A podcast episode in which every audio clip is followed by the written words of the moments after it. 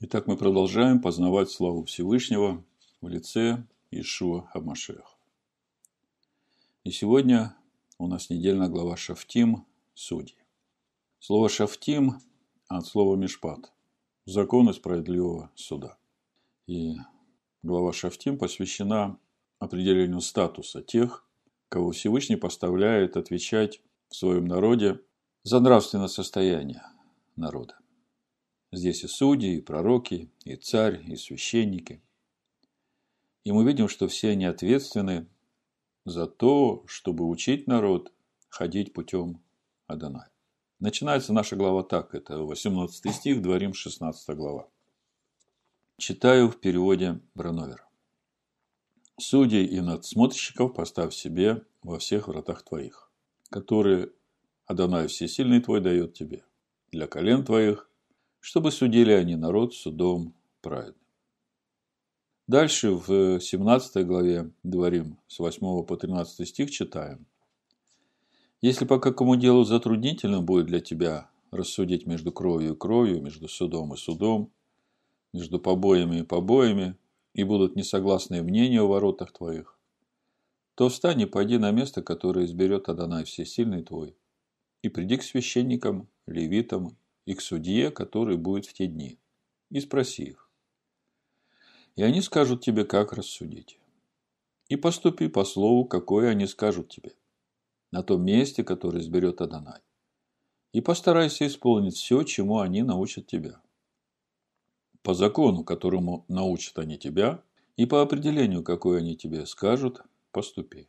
Не уклоняйся ни направо, ни налево от того, что они скажут тебе, а кто поступит так дерзко и не послушает священника, стоящего там на служении пред Адонаем, всесильным твоим, или судьи, тот должен умереть. И так истреби зло от Израиля, и весь народ услышит и убоится, и не будут впредь поступать дерзко. Вообще-то здесь речь идет о Сангидрине, о Верховном суде, который находится на территории храма. И если есть э, какие-то нерешенные вопросы, которые не мог решить э, местный суд, то тогда нужно идти в Иерусалим. Сангидрин собирался на территории самого храма и там решать этот вопрос. И о том, как это работало, мы читаем в книге Паралипоменон. Это было в дни царя Иосафата. Второе Паралипоменон, 19 глава, 4 стиха написано. «И жил Иосафат в Иерусалиме, и опять стал он обходить народ свой от Бершевы до горы Ефремовой, и обращал их к Адонаю, всесильному отцовых. И поставил судей на земле по всем укрепленным городам Иудеи в каждом городе, и сказал судьям, «Смотрите, что вы делаете? Вы творите не суд человеческий, но суд Адоная, и он с вами в деле суда. Итак, да будет страх Адоная на вас, действуйте осмотрительно, ибо нет у Адоная всесильного нашего неправды, ни лицеприятия, ни мздоимства. И в Иерусалиме поставил Иосафат некоторых из левитов и священников и глав поколений у Израиля к суду Аданая и к тяжбам. И возвратились в Иерусалим. И дал им повеление, говоря, «Так действуйте в страхе Аданая, с верностью и чистым сердцем. Во всяком деле спорном, какое поступит к вам от братьев ваших, живущих в городах своих, о кровопролитии или, или о законе, заповеди, уставах и обрядах, наставляйте их чтобы они не провинились перед Адонаем, и не было бы гнева его на вас и на братьев ваших. Так действуйте, и вы не погрешите. И вот Амария, первосвященник, над вами во всяком деле Адоная, и Зевадия, сын Исмаилов, князь дома Ягуды. Во всяком деле царя и надзиратели, левиты пред вами, будьте тверды и действуйте, и будет Адонай с добрым. Другими словами, от того, как судьи и священники будут наставлять народ в законе Всевышнего и судить их, будет зависеть благополучие и самого народа, и самих судей, и священников, которым доверен этот суд. Далее в нашей главе Тора говорит о том, каким должен быть царь в Израиле. 17 глава, с 14 стиха. Написано – когда ты придешь в землю, которую Адонай Всесильный твой дает тебе, и овладеешь ею, и поселишься на ней, и скажешь, поставлю я над собой царя, подобно прочим народам, которые вокруг меня, то поставь над собой царя, которого изберет Адонай Всесильный твой. Из среды братьев твоих поставь нам над собой царя. Не можешь поставить над собой царем иноземца, который не брат тебе.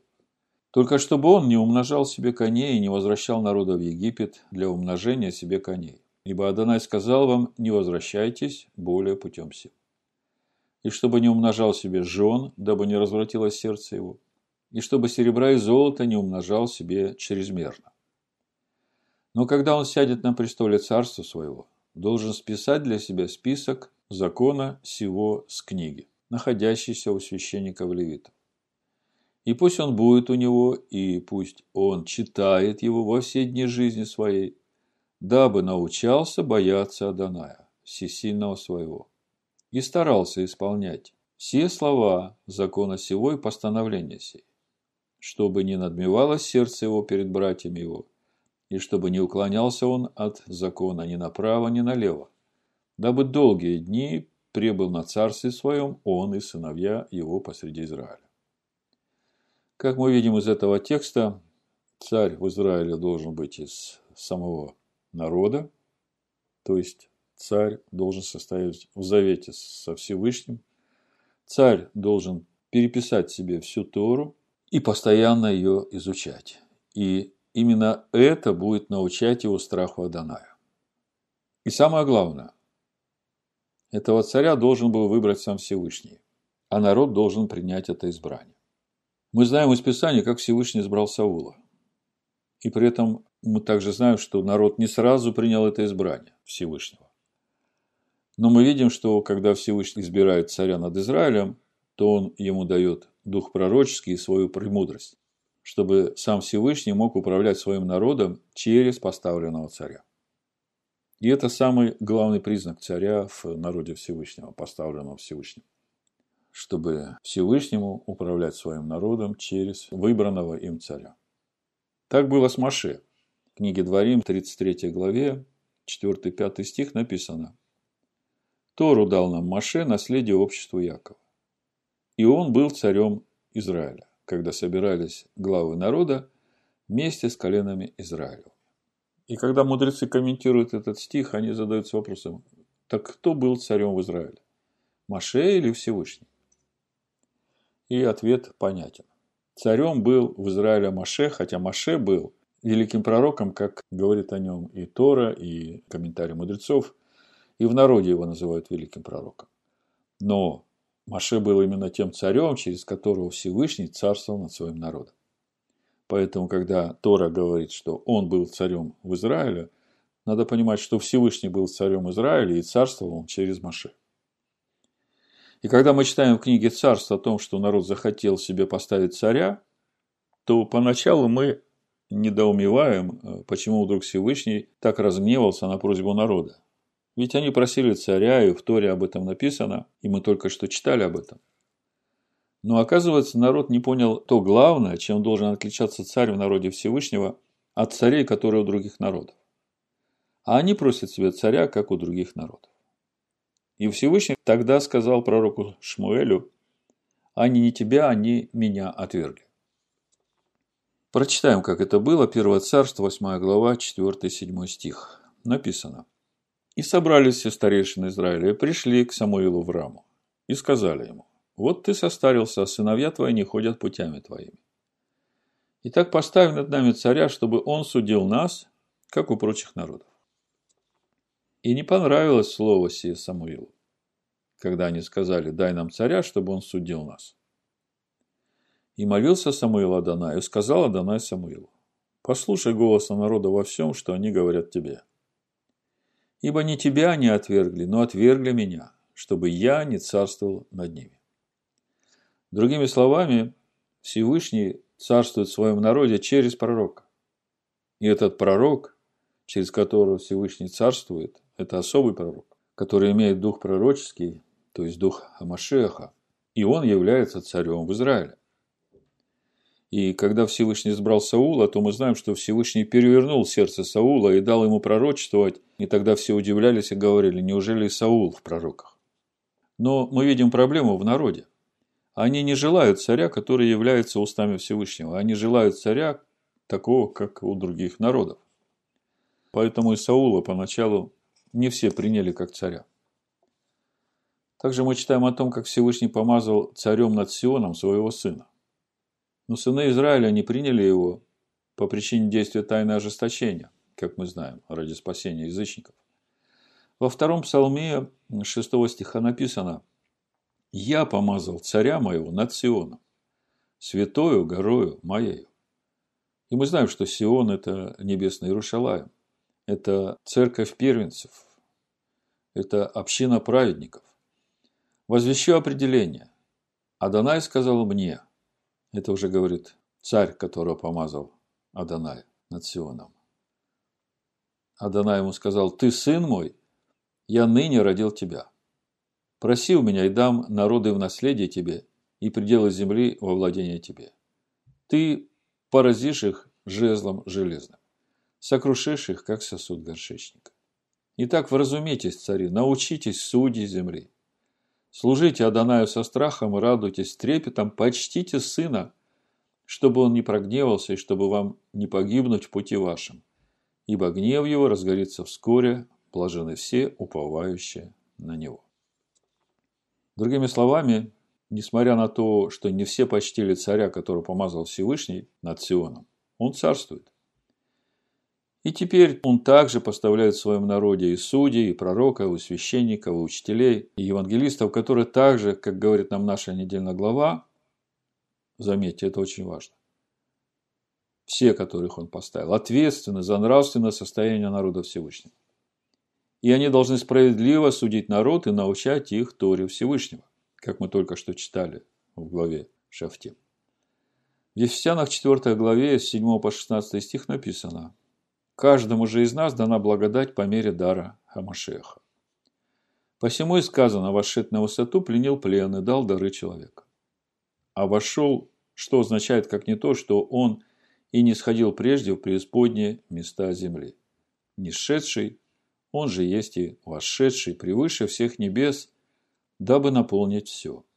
И он поставил одних апостолами, других пророками, иных евангелистами, иных пастырями и учителями, к совершению святых на дело служения для созидания тела Амашеха. Доколе все придем в единство веры и познания Сына Всевышнего, в мужа совершенного, в меру полного возраста Амашеха. Дабы мы не были более младенцами, колеблющимися и увлекающимися всяким ветром учения.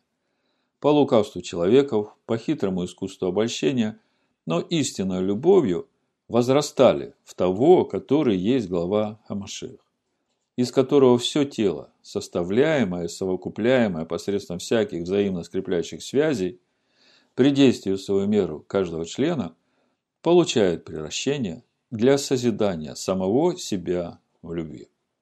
Итак, нам важно видеть, что основное назначение поставленных Хамашехом, апостолов, пророков, учителей, евангелистов наставлять народ Всевышнего в Торе, чтобы они возрастали в любви. И также справедливо судили народ, чтобы они не провинились перед Всевышним, как сказал царь Иосафат. Еще раз прочитаю вторую параллелепоменон, 19 глава, 9-10 стих. Это очень важно для того, чтобы понимать всю цель служения тех, которых призывал Иешуа, Машех на служение, с тех пор, как он умер и воскрес и восел одесную Отца написано, дал им повеление, говоря, так действуйте в страхе Адоная с верностью и с чистым сердцем. Во всяком деле спорном, какое поступит к вам от братьев ваших, живущих в городах своих, о кровопролитии или о законе, о заповеди, о уставах, о обрядах, наставляйте их, чтобы они не провинились пред Адонаем, и не было гнева его на вас и на братьев ваших. Так действуйте, и вы не погрешите. Другими словами, от того, как призванные Ишуа, апостолы, пророки, учителя, евангелисты будут наставлять народ в законе Всевышнего, будет зависеть, будет ли благословение на народе и на самих учителях, либо будет гнев Всевышнего на народе и на судьях и пророках, которых Машех призвал на служение. Далее Тора нам говорит о том, как Всевышний управляет своим народом через пророка. И мы знаем, как в эпоху судей, это книга Шафтим, Всевышний управлял своим народом через тех пророков, которых он воздвигал.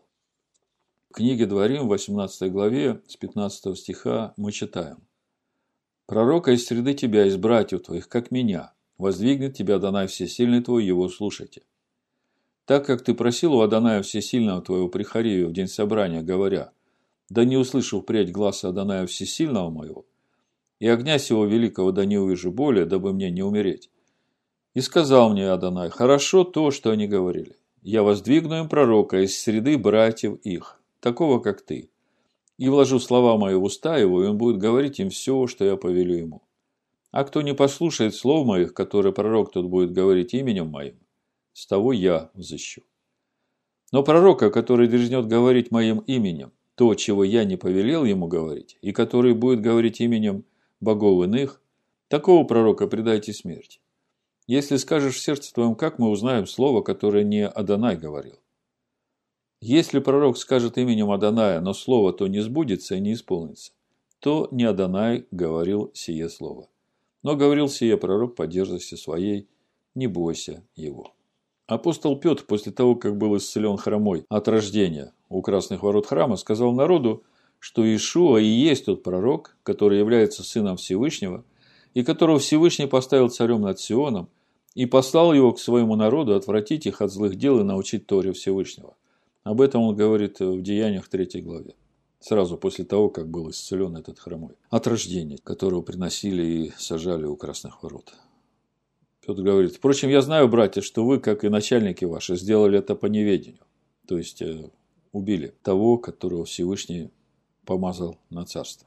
Всесильный же, как предвозвестил устами всех своих пророков пострадать Машеху, так и исполнил. Итак, покайтесь и обратитесь, чтобы загладились грехи ваши. Да придут времена отрады от лица Дана, и да пошлет он предназначенного вам Ешуа Машеха, которого небо должно было принять до времени совершения всего, что говорил Всесильный, устами всех святых пророков от века.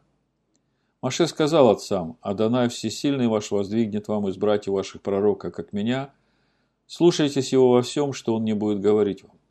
И будет, что всякая душа, которая не послушает пророка того, истребится из народа.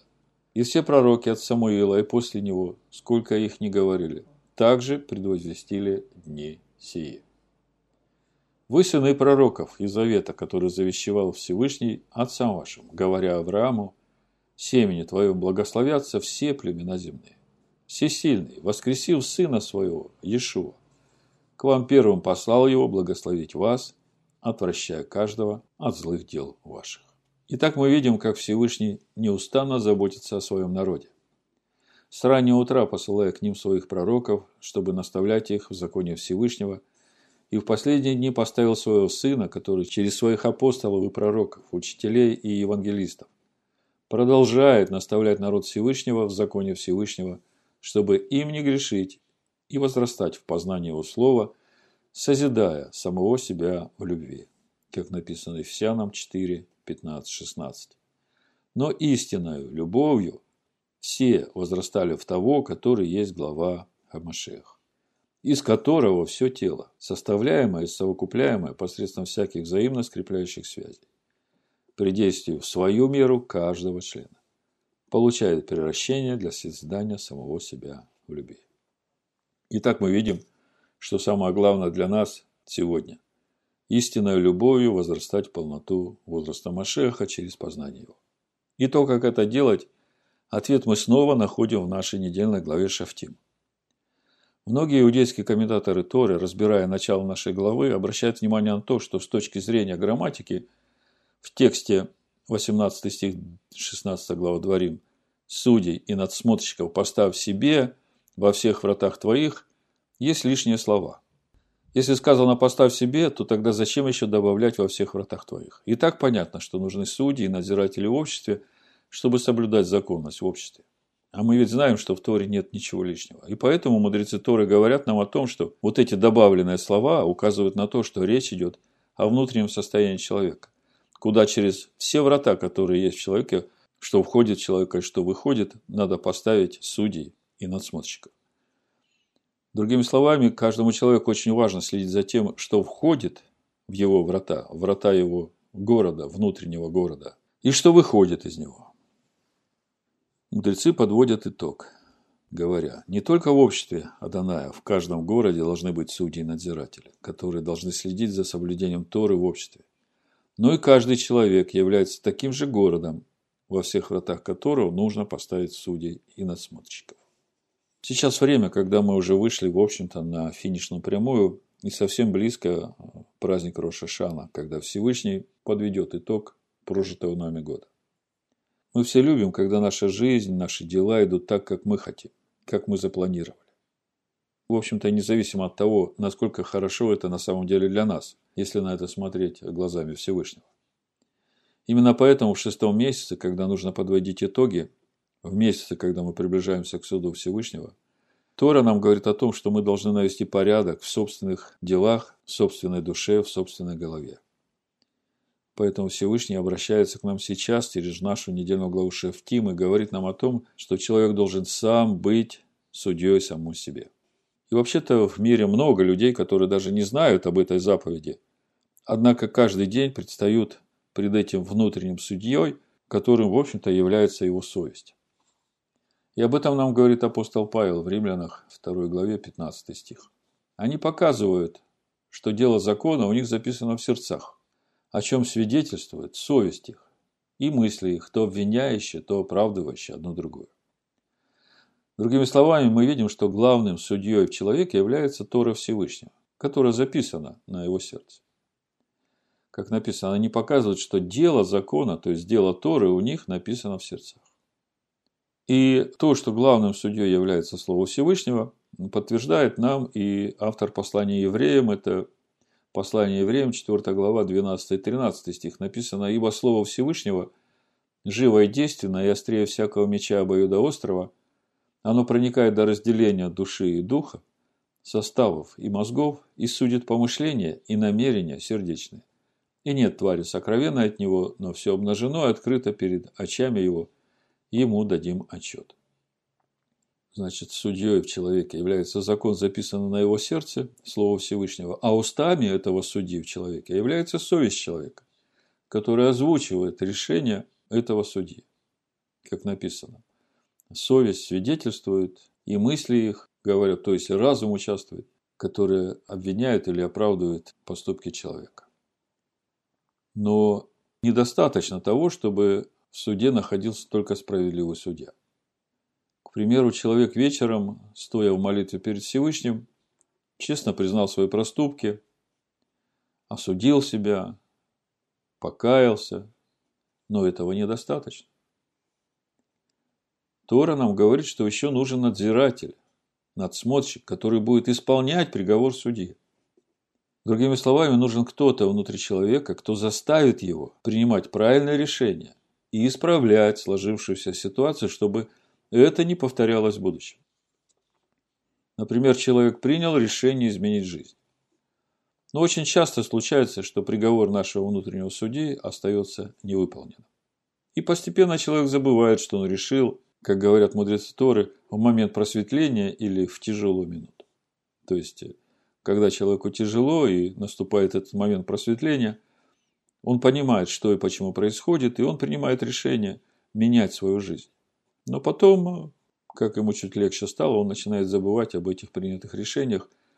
И если нет надсмотрщика, если нет э, этого надзирателя, который должен следить за тем, чтобы это все было исполнено, тогда эти решения останутся просто на бумаге. Поэтому учит нас Тора, что кроме судебной нужна еще внутренняя исполнительная власть которая должна заставить человека не успокаиваться до тех пор, пока все эти добрые мысли и намерения, которые возникли в человеке в момент просветления, будут реализованы и станут видимыми в новом поведении человека в подобных ситуациях. Кто же в человеке должен отвечать за исполнение тех решений, которые принимаются этим внутренним судьей в человеке? В «Премудростях Сираха» мы читаем этот же вопрос. 22 глава с 31 стиха написано – кто даст мне стражу к устам моим и печать благоразумия на уста мои, чтобы мне не пасть через них и чтобы язык мой не погубил меня?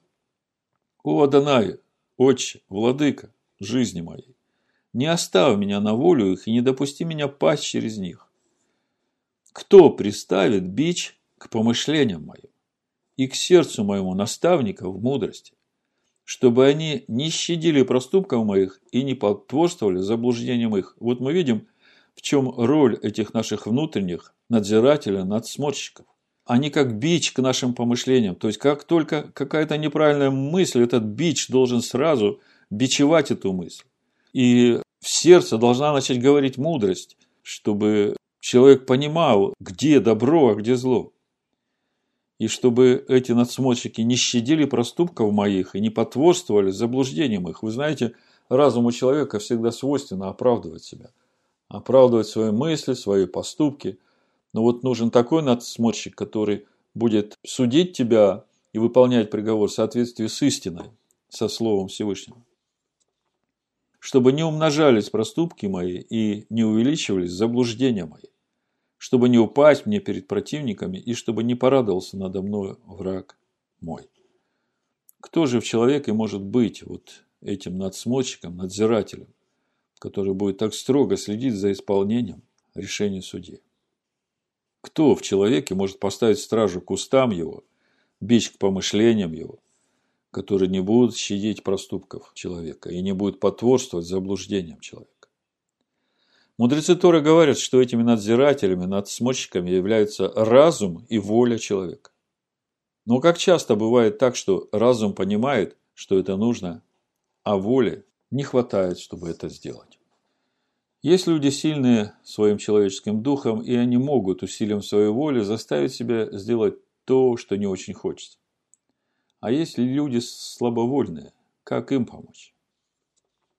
Этим же вопросом задается мудрейший человек, которому Всевышний даровал мудрость. В притчах Соломона, 18 главе, 14 стихом написано «Дух человека переносит его немощи, а пораженный дух, кто может подкрепить его?»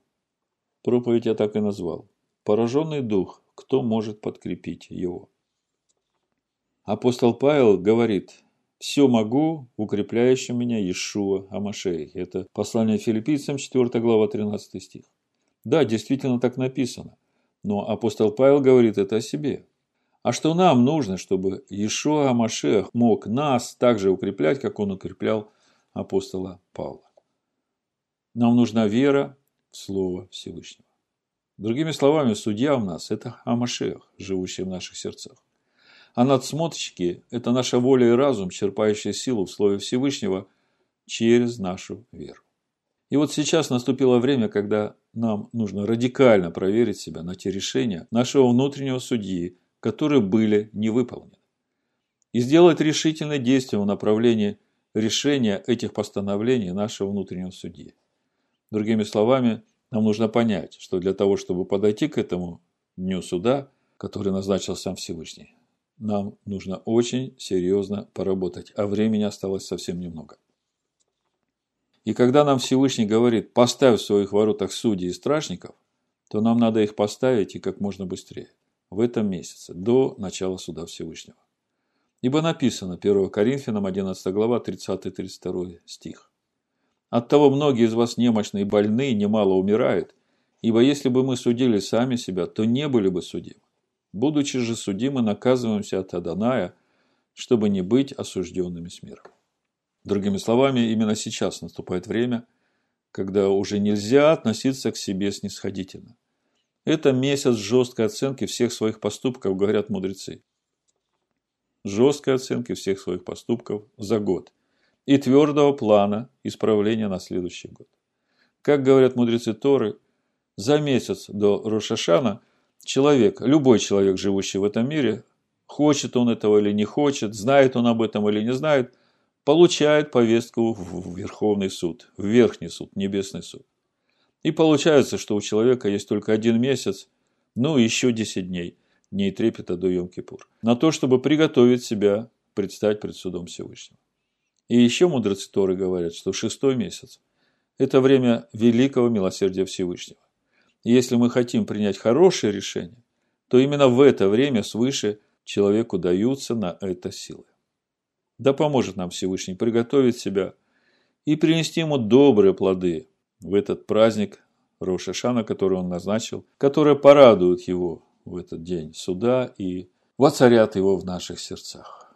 В заключение прочитаю третий стих из 14 главы пророка Осии, который говорит нам о том, как нам помолиться в эти дни, когда его милосердие так близко к нам.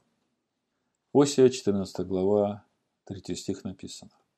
«Возьмите с собой молитвенные слова и обратитесь к Адонаю и говорите ему. Отними всякое беззаконие и прими во благо. И мы принесем жертву уст наших. Да будет так в имени Ишуа Машеха. Аминь.